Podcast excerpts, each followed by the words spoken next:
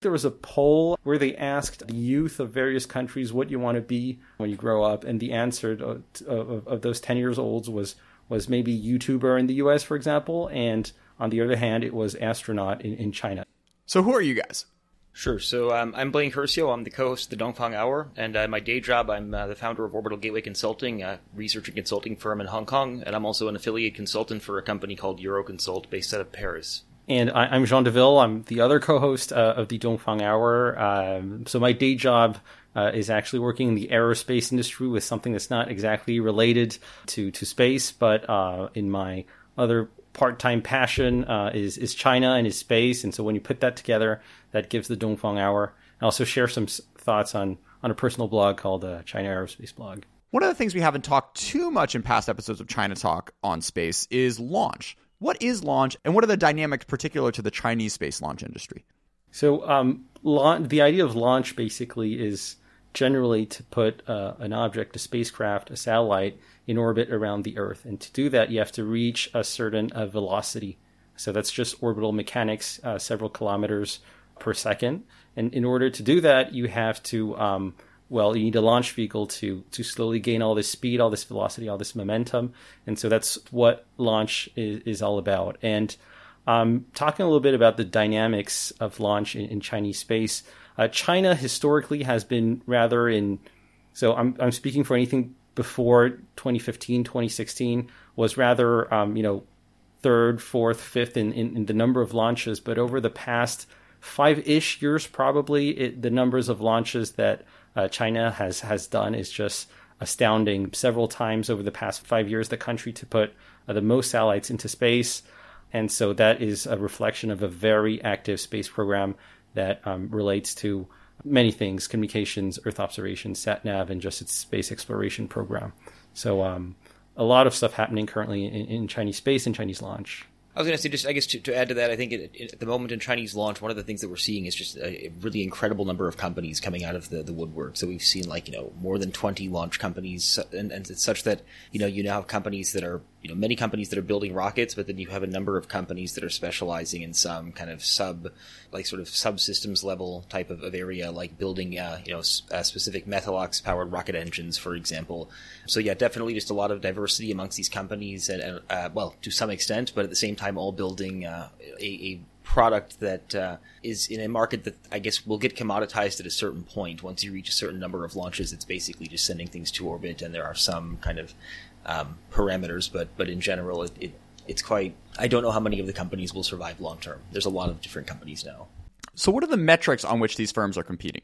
Well, I, I think you can look at these different uh, companies from the perspective of technology. First of all, what type of technology they are using to put their, their you know the spacecraft their payload into space, and there's the um, there's maybe the classic technology that's been used for many years already, which is to have a multi-stage rocket um, the, the, the, rocket is in several modules um, that dislocate as the, the rocket gets higher and higher.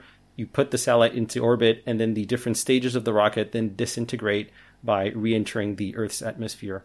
Um, and then there's been since you know since um, you know the Falcon 9 of, of SpaceX, there's been this strategy of saying, hey, we want to um, reuse uh, the first stage. We want to u- reuse these various parts of the rockets, um, and then uh, SpaceX has been doing that very successfully over the past few years. Um, and so uh, you can sort of segregate um, rockets between those that are expendable and those um, that are reusable. So that's technology perspective. You can get a, a, a, lot more detail into the technology, what type of fuel they're using, what's the efficiency, what's the you know thrust to weight ratio. There's a lot of things to look at. But basically, I think that's one of the big differentiating factors between the rockets.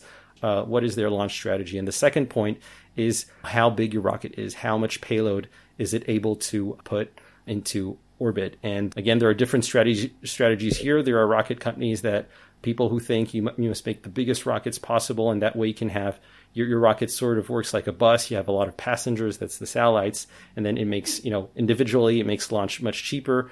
And there are others that think that no, you should make rather uh, small launch vehicles that only carry a couple of satellites, but that way you can have a much more tailored uh, service to each satellite can put it in exactly the right orbit. Also, one other point to add that's a little bit more specific to China, I think, are sort of elements of geography and, and I guess sort of politics to a certain extent, insofar as you have um, certain launch companies that have set up in areas that are either uh, geographically quite close to what might be either the future commercial launch site in, in Ningbo, for example, or just close to the coast and, and sort of near to, uh, to Hainan. So for the, the two examples I would say would be Space, which is the sort of the launch company of the Chinese Academy of Sciences that they've set up in, in Nansha and Guangzhou, um, and basically, Nansha, I mean, it's an island in the Pearl River Delta where you could literally, you know, on, on a boat be out in the South China Sea within a couple of hours um, and be at Wenchang within like one day. And so you have a situation where they're building uh, rocket manufacturing facilities in, in Guangzhou, basically with the sort of whole supply chain of, you know, Guangdong, which is quite a, a lot of advanced manufacturing, if not directly aerospace related.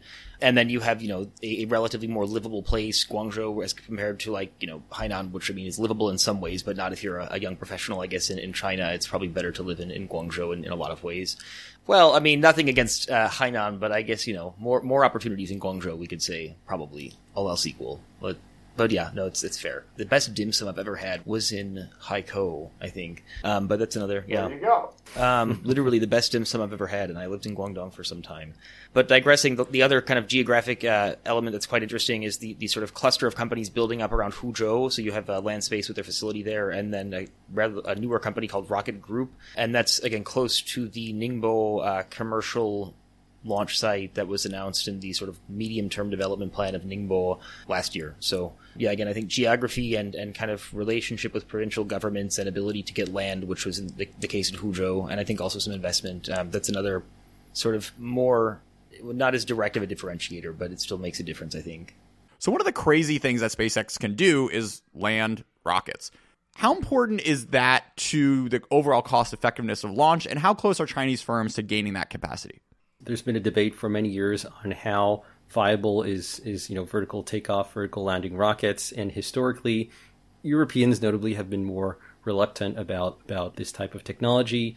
Um, the Chinese, I think, in the early years, maybe in the early 2000s, although they've always used uh, looked at, they've always have had, some studies on reusable rockets. They have also had the, their reluctance, and but now the I think the overall global consensus is that this is just a great way to bring the costs of launch down but there there's a discussion on how you know the a minimum amount of uh, launches that you must have e- every year to make make it actually interesting to try to get your um, parts of your rockets back uh, to reuse them. Um, so anyway, there, there's a debate, but overall the consensus is that this is uh, the way to go in order to bring your price down. And I mean, the proof is just the you know the prices that uh, SpaceX is able to propose to a lot of its customers compared to the more traditional Arianespace or you know other tradition, more traditional launch uh, launch services providers. Um, and China has is on track of being able to achieve reusable rockets. Um, they've had a number of private, almost all private companies, uh, launch companies, actually are working on rockets that look very similar to the Falcon 9, although with a much smaller payload. Uh, the idea is really to take off and to land vertically, to reuse um, the same first stage, to have uh, an engine layout that looks very much like the Falcon 9, and and you know some of the uh, some of these rocket companies in China are also using very similar fuels to what um, SpaceX is using. So the traditional uh, liquid uh, kerosene, liquid oxygen, or liquid methane and liquid oxygen. China has has not had a fully operational reusable rocket just yet but um, we've seen many very promising prototypes. For example, um, there's a company called LinkSpace uh, that uh, almost two years ago now, or, or three years ago, they did uh, a vertical takeoff, vertical landing experiment with a prototype, and where we could see uh, a rocket taking off, basically a first stage, a single stage rocket, uh, rise up 150 meters and then land back on the ground, which shows some good understanding and a very good mastery of the um, these uh, mechanics, these uh, you know, the physics of uh, vertical landing. Um, we've had other companies also, typically um, Deep Blue Aerospace, but also uh, iSpace, also called uh, Interstellar Glory. These companies also are planning these first hops um, this year, and if all goes well, possibly we could see the first launch of the orbital launch of the very first uh, vertical takeoff, vertical landing reusable rocket by the end of this year or early next year. So that they are moving very fast, and they're probably you know in terms of this type of technology, they're probably the second country behind behind the U.S. I would think. One of the reasons companies are interested in getting really cheap launch is the ability to put tens of thousands of satellites in the sky to give you a nice space internet. This is something which currently exists in a handful of Western competitors, SpaceX Starlink being the most prominent. But I'm curious for your perspective on Chinese low Earth orbit constellations. Sure. So I guess low Earth orbit uh, satellite constellations um, really have only come about in China over the last several years. So there was sort of a first wave of various plans, and then more recently we've seen a significant upgrade of those plans. So the, the first wave, which was around 2018, 2019, uh, there were several, and I guess they still exist, uh, programs that were being done by companies like CASC and CASIC, basically the usual suspects, large SOEs that are doing a lot of China's main space projects. And these programs, in particular, are called Hongyan and Hongyun. Um, and these are a few hundred satellites, uh, broadband constellations Similar, I think, in, in scale to the original, say, OneWeb uh, low Earth orbit constellation plan, which would have been around 2015. And as we've seen in the West, where you had sort of this original, you know, 600-ish satellite constellation from OneWeb uh, get expanded to some few thousand, and then Starlink came in with, you know, 10,000 plus, and then Kuiper from Amazon came in with, you know, 10,000 plus also. Um, we've seen in China these original plans, which again are only like three years old and had originally been pledging, uh, you know, these companies were talking about like 20 billion RMB for these projects per project.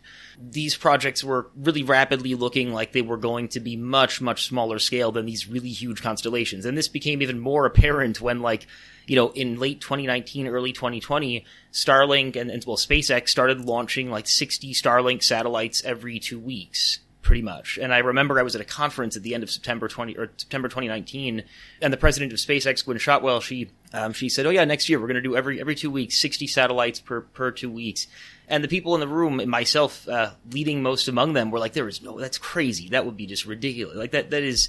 Inconceivable for the satellite industry and uh, they've pretty much done it and so again in china we've seen this rapid acceleration in the scope, well, I guess the scale of China's low Earth orbit constellation plans. And it's been quite cryptic, and you have to kind of pull together pieces of information from different sources, and it's still not entirely well defined in terms of an official source saying this is what we plan to do. But what we can generally derive is that they're looking at doing like you know a 10ish thousand satellite scale constellation in the next I don't know decade or something like that but being rolled out in the scale of you know hundreds of satellites probably per year within a couple of years, let's say. And the the interesting thing is that you have filings at the ITU that are um, GW1 or GWS, and there's a couple of different GW filings. And it's speculation, but uh, a lot of people speculate that it would be Guowang, so GW, like you know the, the sort of national network. Um, and so these plans, they, they became quite a bit more well defined earlier this year. Well, I guess there's two points I think that are quite relevant to, to point out in terms of the development. So you had in April 2020, uh, the National Development and Reform Commission, the NDRC, they added satellite internet to their list of new infrastructures alongside 5G and Internet of Things. So that gives you some idea of the level of importance that they assign to this, that it's in the same sentence as, as 5G. And so again, that was April 2020. And after that, you saw a handful of companies raise money to build factories, to build satellites. You saw state-owned enterprises that, like China Unicom, China Telecom, releasing satellite internet type of products into the market. And so you saw a very kind of immediate reaction at a relatively small scale, but still, you know, big stuff going on. And then I, I think the second date that's significant would be like April of 2021, where we had the establishment of this company, China Satnet, which was established at a very high level, so directly under SASAC, so at the same level as China Telecom, China Unicom, CASC, CASIC, etc. And this China Satnet, which is headquartered in Xiong'an in the new kind of uh, capital planned district in uh, in Hebei, um, it's been staffed with sort of high level people from many different state owned enterprises, and it's all the usual suspects CASC, CASIC, the telecom uh, companies, um, and then CETC. And I think it's going to be really interesting because you have a situation where, in theory, they will be able to really kind of pick and choose amongst a bunch of different state owned enterprises who are all trying to build, let's say, satellites and rockets. And also, in theory, a bunch of commercial companies that are you know, building satellites and rockets. And the aforementioned at the very beginning of the, you know, Hongyan, uh, which is a CASC project, had that project really, you know, continued to gain traction, which, again, it's still alive, but I don't think it's really gained that much traction that would be probably heavily slanted towards buying CASC stuff because it's a it's a CASC company basically. And so again, by having Satnet be at this you know just under SASAC level, it, it gives them quite a lot of um, of influence, I, I, think, and ability to be quite autonomous. So yeah, and then I guess just the last point that I'll highlight. So again, what we're likely to see now moving forward is Satnet is this company that's going to be the operating company of this constellation that's going to get built out over the next two to five to ten years, and it will essentially be kind of this global, uh, well, yeah, I guess global space-based telecommunications network. So basically, like a telco from space.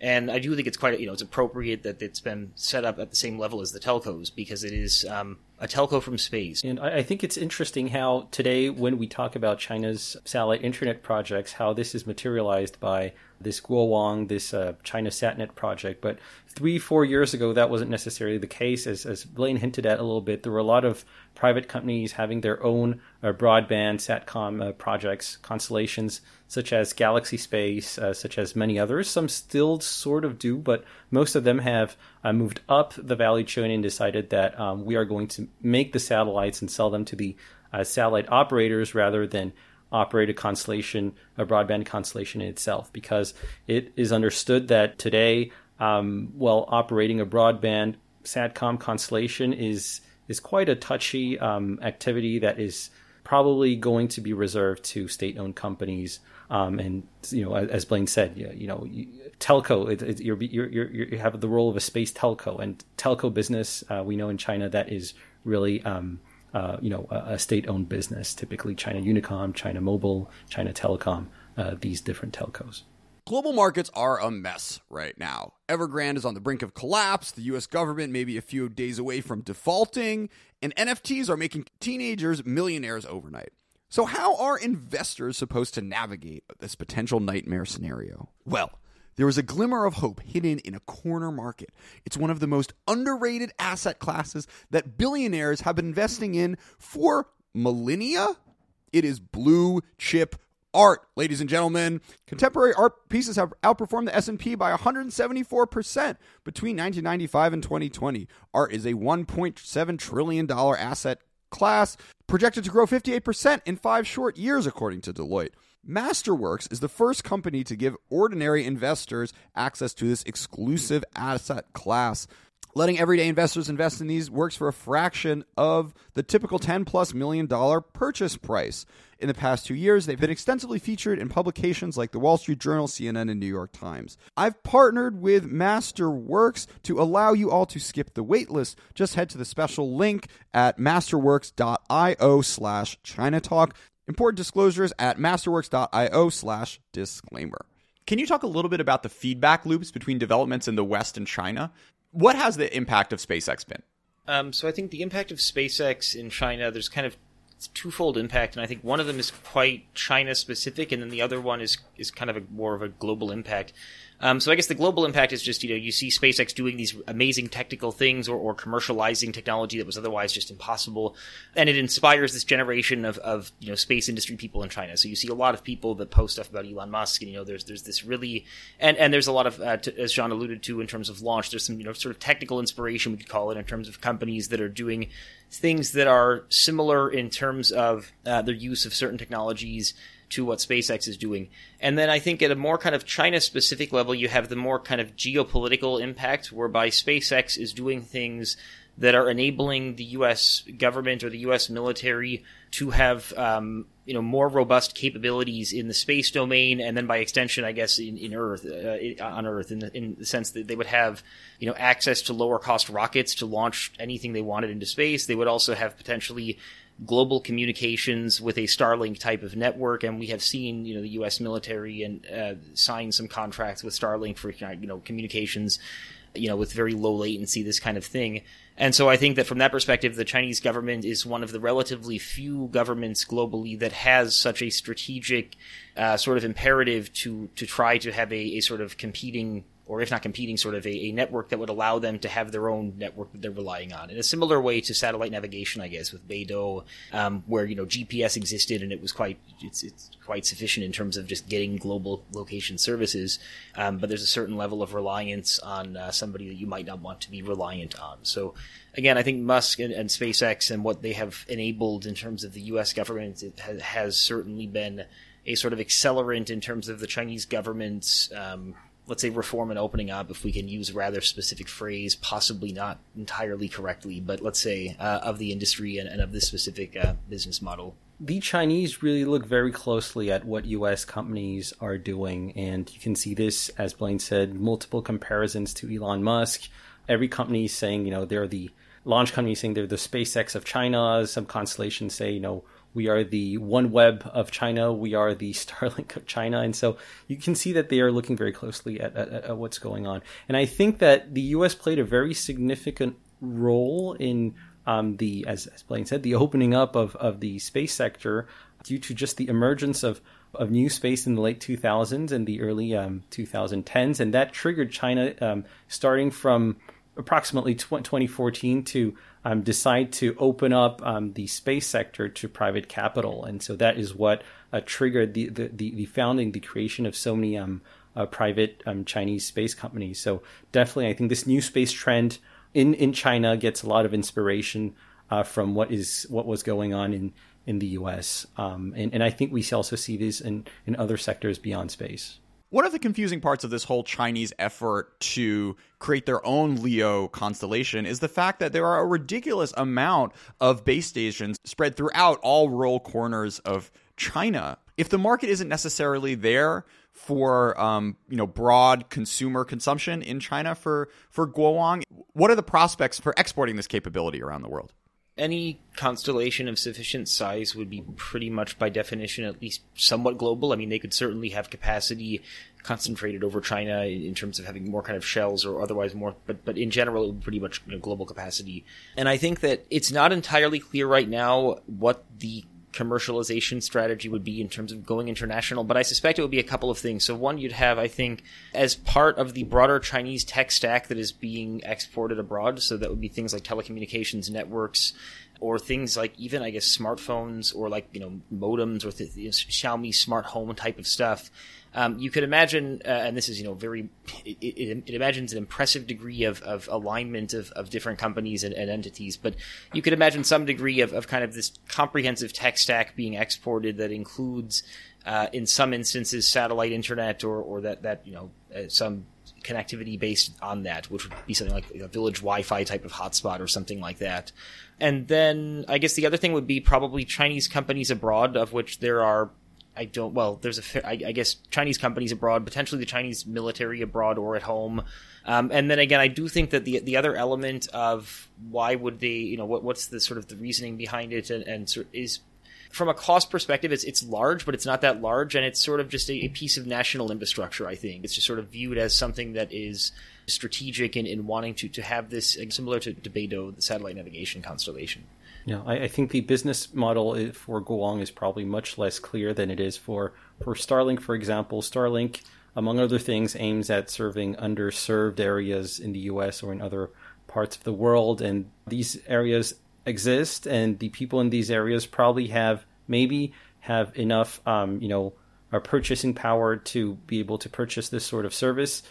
I mean, the, the question is uh, maybe a little bit different in China. I, th- I, mean, the answer is a little bit different in China. I think the broadband connectivity um, on the ground is is already very good. And if you go in the most rural areas of China where really don't have that much connectivity, um, well, those are very very poor areas in China. And there's I I mean I really question the ability of these people to buy uh, satellite internet based on, I mean compared to other more basic needs such as I, I don't know food, education, th- this sort of stuff. To get Starlink installed in your house, it's like six hundred dollars. SpaceX said it cost them thousand dollars to manufacture the dish, and then they're charging hundred dollars a month. This is more than what a rural farmer in China makes in a year. Yeah, so I think that that probably won't be the main customers in China for the Guowang constellation. It could be in other countries that have, you know, not as good broadband um, network on the ground. And also, you have other applications. You have mobile satcom. You have providing connectivity maybe to maritime applications, to oil and gas stations, to um, aircraft. There are also autonomous vehicles. There are many other applications that, that exist out there for this constellation. But I agree with Blaine that this is definitely seen as more as a national infrastructure more than, um, you know, I think initially a, a business model uh, that's going to make a lot of money. What else is the Chinese government trying to export in terms of space related services? I think that Beidou is also a very big project that China is, is, is trying to trying to export. So China completed its Beidou, its uh, third generation SatNav constellation in 2020. There are multiple satellites, um, SatNav satellites in medium Earth orbit. You have uh, some others in geostationary orbit and uh, geo- geosynchronous orbit, and these provide uh, a wide variety of services that can be uh, that are very similar to GPS, and, and the level of service depends on you know where you are situated on the planet. China definitely is pushing forward uh, Beidou. You have a lot of Beidou projects that are along the Belt and Road. Uh, you have also uh, state-owned enterprises that are a big promoter of, of Beidou um, products, and that are and, and China also is very aware of the current deteriorating relations between the U.S. and China. And one of the main ideas behind Beidou is also replacing any um, GPS dependent systems um, by Beidou. And that is something also that they're, through their state owned enterprises, they are trying to push overseas, notably uh, along the Belt and Road. I think we've seen this interesting evolution over the past, say, 15 years in terms of the different space related things that China has been exporting. So you have uh, one company, China Great Wall Industry Corp, a CGWIC, which is a subsidiary of CASC, and they're basically a um, a broker for international business for things that are purchased from CASC. And so that would be like if you are Venezuela, like uh, countries that have bought satellites from China this way have included like Venezuela, Nigeria, Pakistan, uh, Laos. And basically they would buy a satellite, they would buy the launch service, they would buy insurance, they would buy oftentimes sort of a, a gateway type of, of uh, thing. So a bunch of satellite dishes on the ground that would be controlling the satellite. And you would also sometimes get sort of like technical training and this kind of thing. And so these would be two to three to four hundred million dollar turnkey projects. And, and I would also point out that this is something that um, Boeing and Airbus also, you know, they have a quite good business doing this, um, you know, selling these satellites to countries as a way of connecting unconnected areas in, in developing countries. And so, again, we've seen this transition from selling these very big satellites, which was a decent business for China from, say, 2005 until about 2017, 2018. They started selling fewer and fewer, I think.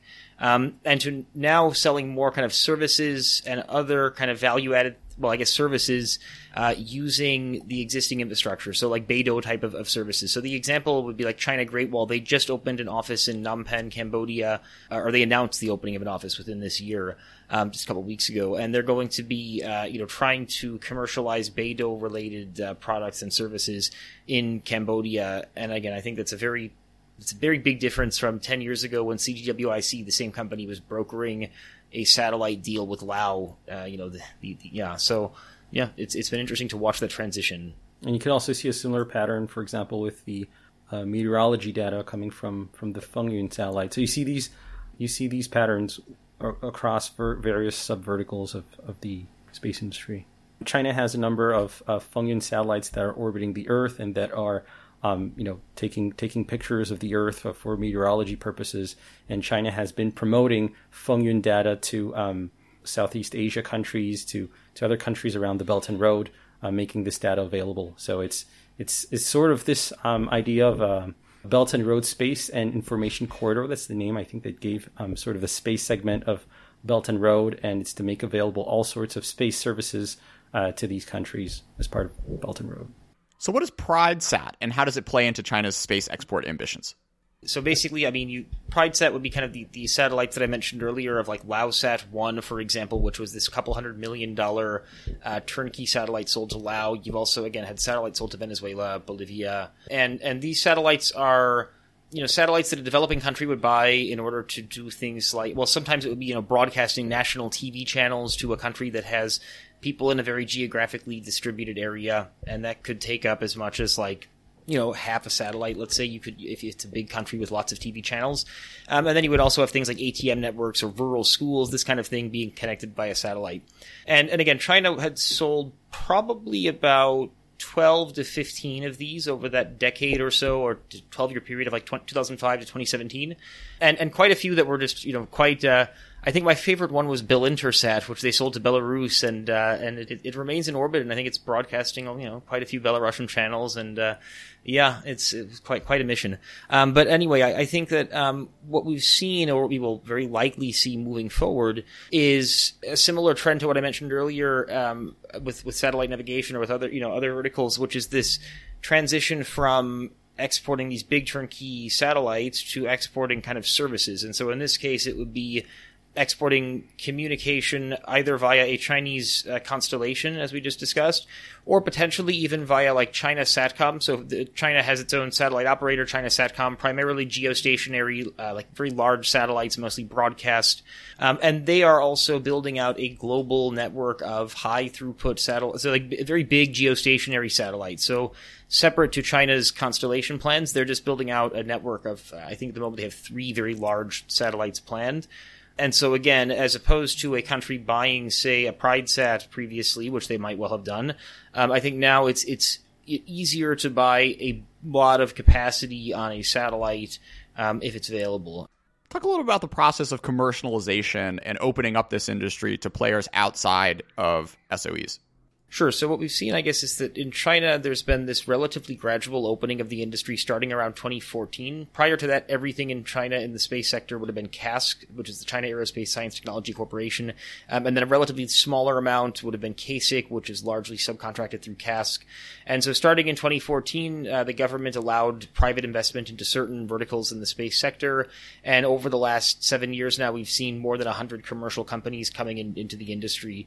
And I think that if we compare it to the West, West, where you have um, a lot of the biggest, most innovative companies are private companies like SpaceX and like even like Boeing and and, uh, and Airbus, um, and and these other very large established companies. They're, they're private, and in China, almost all of it is is the government or is CASC, which is the state-owned enterprise. And so now we, again we've seen this gradual commercialization, and we're we're starting to see I think more as there becomes more you know larger space projects and CASC basically gets busier and busier with what they have on their plate. Um, a lot of the other stuff is just going to to end up going to commercial companies as kind of a a, a side effect of the ambitions of, of sort of the, the government and of, of CASC, I guess, to a certain extent. And so it's a very different type of commercialization, I think, relative to what you're getting in, in the U.S., where it's more kind of the, the market has allowed um, companies to just kind of develop as, as they do, and, and that's kind of where a lot of the demand is coming from. Although also, I guess, in the U.S., a lot of demand is, is NASA and, and others as well. How are European companies trying to navigate between these rising US China tensions?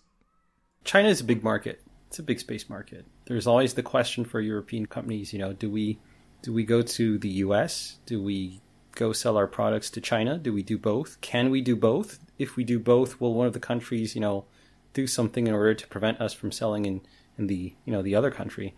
And so there's always this uh, dilemma, definitely for a lot of um, European countries and I think the the U.S. Um, well, the U.S. market is a lot more straightforward for quite a few European companies, either to grow, either to sell their products, because well, there's this just um, proximity and there's this um, more understandable ecosystem. Whereas China is definitely sometimes a black box for for multiple reasons. But it's also uh, a less, you know, much less mature market with its own opportunities for uh, for European country, companies. So of course, it depends on the subvertical here, but yeah, that basically these are these are two markets that um, countries are looking at. I know that uh, I know some companies that are working in the U.S. and that have, um, you know, that have uh, put aside their Chinese projects. Mynaric, in uh, for example, Laser Space Comms is is one such example, and there are also European companies that are. Um, there are fewer of them, but there are some that are also doing this the, the other way around. What's the vibe like in the China space world, and how does it compare to the sort of off the charts levels of like optimism that I've encountered in the space people I've met in the West? I would say there's a lot of optimism. There's a lot of new companies being created all the time, and there's also just a really interesting camaraderie. So I'll, give one example. Um, I was at a conference in Wuhan in 2018 or 2019, and it was this big dinner with a very large circular table, and all of the different commercial launch companies were around the table, and there were like five or six different companies represented. And then ExPace, which is you know the big CASIC subsidiary that had raised a couple hundred million dollars from CASIC, and they were kind of the the the godfather of sorts. At the end of the night, you know, it was like, oh yeah, CASIC, they're they're the host tonight, so you know, don't worry about any of that. And so it was very um, all of the commercial launch companies were getting their their, their dinner on, on KASIC, which or sorry, on, on ExPace, which was um, yeah, an interesting kind of camaraderie in, in the sector. And then I think the other element that's that's I think kind of similar to the West, although at the same time it's probably a somewhat larger percentage of the population, is just this sort of increasing popular awareness of, of space in general. So we saw, for example, last year, um, Bilibili launched their own satellite, which is basically a high definition video satellite, and they have on Bilibili.com. Uh, there's a dedicated uh, kind of like Earth from space channel with you know cool video shots of, of the Earth from this uh, this video satellite that they launched. Um, so that was uh, that was pretty interesting. You also saw Xiaomi at one point I think, launch a smartphone, and they it, took a photo, I think, of the Earth, or using a smartphone camera, maybe, maybe not the whole phone. But yeah, so I, I think there's just this kind of popular awareness around space, and, and I guess the, the, last example of that I'll, I'll, give, and then I'll hand it off to John is um, is the the pilgrimages that you see of people going to Hainan to see the Long March 5B and Long March 7 launches. So you have uh, the in, in China the, the largest the large commercial I guess the the commercial or the spaceport for the largest rockets is in Hainan in, in Wenchang. And so every you've now had four times I think the Long March 5 or 5B has launched and then the Long March 7, which are these really huge rockets that, that launch uh, from the seaside with a beach right there, and there's a Hilton hotel with, with you know balconies overlooking the, I mean, very far away, overlooking the launch pad. And you you see this pilgrimage of, you know, literally hundreds or, or I guess maybe thousands of people uh, going down to Hainan for these launches. And in the most recent one, you had the, the Xi'an uh, Orchestra, or the, yeah, the Xi'an Symphony Orchestra or something playing on the beach in like full on tuxedos with the, the Long March going on in the background. It was uh, it was pretty incredible. Some of the footage coming from that. So yeah, there was um, a lot of a lot of popular awareness, I think, of, of what's going on in the industry now. And to just expand a little bit on, on space culture, definitely, I think China has done a very good job of making something a topic that was uh, initially quite not I wouldn't say unpopular, but definitely not uh, one not one of the top topics that are dig- discussed among among young people into something that has really been gaining attractivity. And we can trace this back to well, let's say before you know maybe ten years, fifteen years ago. As Blaine mentioned, space was something that was done by state owned companies, and the interest from the Chinese youth has shifted progressively from when, when uh, a young person in China from a good university graduates, their dream generally is not to join large state owned enterprises anymore. Uh, there's uh, companies like, you know, ByteDance, Alibaba, Tencent, all these big tech companies uh, have gained attractivity and because it pays better, because there's more dynamism than in state owned enterprises. And so space uh, did not have a very big appeal to Chinese people uh, until a few years ago. And China has done a very big effort in trying to make uh, space more attractive. So that has been, uh, for example, putting together this annual event that they call China Space Day that has been taking place every year on the 24th of April uh, since 2016, where it's you know it's during two days. You have a lot of space conferences, um, you know, space uh, outreach events all around the country. It can be observing the sky with a telescope. It can be conferences. It can be drawing competitions, you know, drawing the moon, drawing Mars, drawing space exploration for uh, lower school students. There are there's really a lot of stuff like that going on. And when you couple that with the fact that there is an emergence of private space companies and these companies are raising, raising a lot of VC money, so you have sort of a, a tech vibe, uh, you know, a, a vibe that comes from the tech industry that you had maybe in five or six years ago. You know, now space definitely is something that's becoming much more cool for the Chinese youth. And I think there was a poll, although I don't know how reliable it was, uh, I think around two years ago, where they asked the youth of various countries what you want to be uh, later on when you grow up. And the answer to, of, of those 10 years olds was, was maybe YouTuber in the US, for example. And on the other hand, it was astronaut in, in China. Again, I don't know what was the amount of people they asked and in what conditions, so I don't know how reliable this poll is, but it does give an idea of how more cool space is becoming in China. Yeah, I mean, come on, no knock on content creators. There are three of them on this podcast right now. Um, we just saw China launch a Mars rover a little while back. What are the broader plans and ambitions for Chinese space exploration? So, China has a very ambitious uh, space exploration program. This concerns the low Earth orbit. They're currently building a space station that will be completed by next year. They also have a very ambitious uh, lunar exploration program that's uh, currently already undergoing. They've already sent five missions, and there are three others upcoming in the next five years approximately.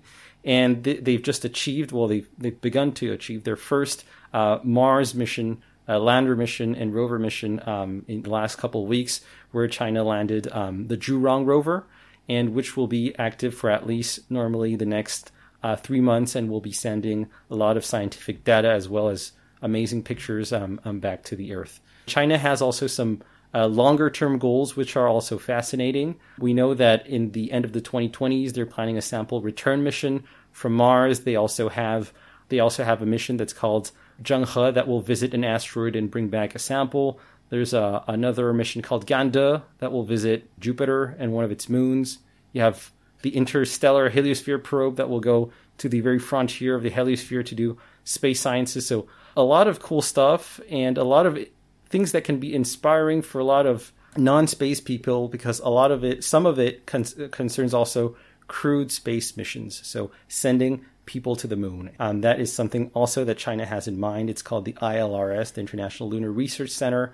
Currently, we're sort of seeing these two parallel uh, projects. You have the Artemis program that's U.S. led, and that with which a lot of European countries and other countries around the world, Japan, Australia, they, they collaborate together. And on the other hand, you have the ILRS, which is China led, but uh, Russia has signed a memorandum of understanding uh, to take part in this ILRS. And so we're sort of having these two lunar exploration programs that are uh, undergoing in parallel. So um, it's really very exciting times for, for space exploration. And I think just a, a, small point to add to that would be, I guess, the activities as well with the, the Chinese space station that was recently launched, and the fact that that will soon maybe be the um, the only human space station in, in low Earth orbit uh, if, if, the ISS is not uh, not extended. And so you'll have a situation where really a lot of the large scale international projects are, are being led by China, and, and occasionally again with these international partners like Russia that are bringing quite a lot to the table technologically or even, I mean, you know, sort of, you could say, you know, smaller scale international partners that are doing things on, on specific missions. And so that would be things like, for example, you've seen in the, the Pakistani media, um, I think it was the uh, current or the former prime minister that was talking about wanting to send the first Pakistani person to space, and it would be to the Chinese space station. Um, you've also seen announcements of international collaboration with China and Italy on, I think it's Chang'e 6. And so, again, you, you're seeing these larger projects that are really only so, you know, only China and the U.S. and and to some extent ESA have the the scale to do these very large scale projects in a lot of instances. And so, if you're you know one of the other you know couple hundred countries that might want to do some some sort of space ex- exploration or space uh, science or this kind of thing, um, you're oftentimes doing it with China as a as a partner just one last shout out to the Dongfang Hour podcast and the China Aerospace blog. I have read the entire back catalog, and as someone who is lazy sometimes and wants to read about China in English instead of in Chinese all the time, there are no two better guides out there than John and Blaine. So do consider signing up for their content. Thank you so much for being a part of China Talking to.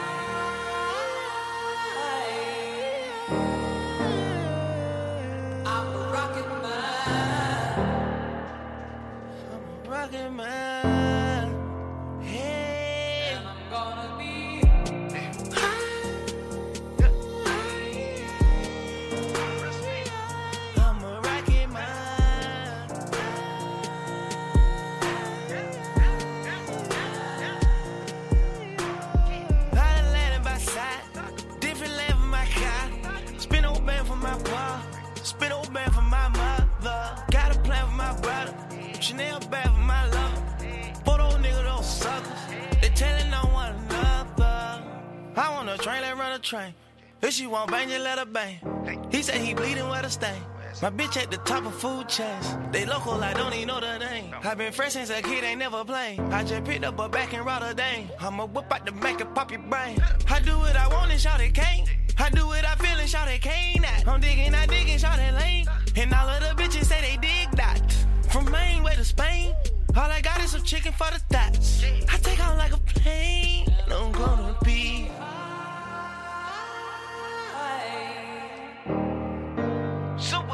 Like a rocket man. Yeah, like a rocket man. Yeah.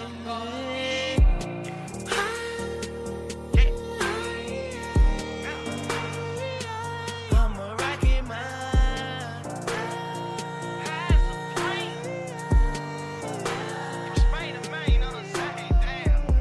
On a private hunter, I'm a rocket launcher. It gotta be the pride of something. I bought that mad stumbling. I stumble up on a mill. I stumble up on a million five. I spent a fortune on them double seals. If I tell you the numbers, you probably cry. If I tell you you faking, you probably die. These days, if he say that he hit, then he probably lie. If you say you got wings and some fish, then you probably fry. Got my carrots out of Bunny Clyde. She let me back in like she never cried. She let me back in like I never lied. I look like a cat with 11 lives. I really kiss shit, you can ask a fly. I'm steady chasing like I'm never tired. I'm living scary like a hundred highs. Lil' mama sassy, I can butterflies. Yeah.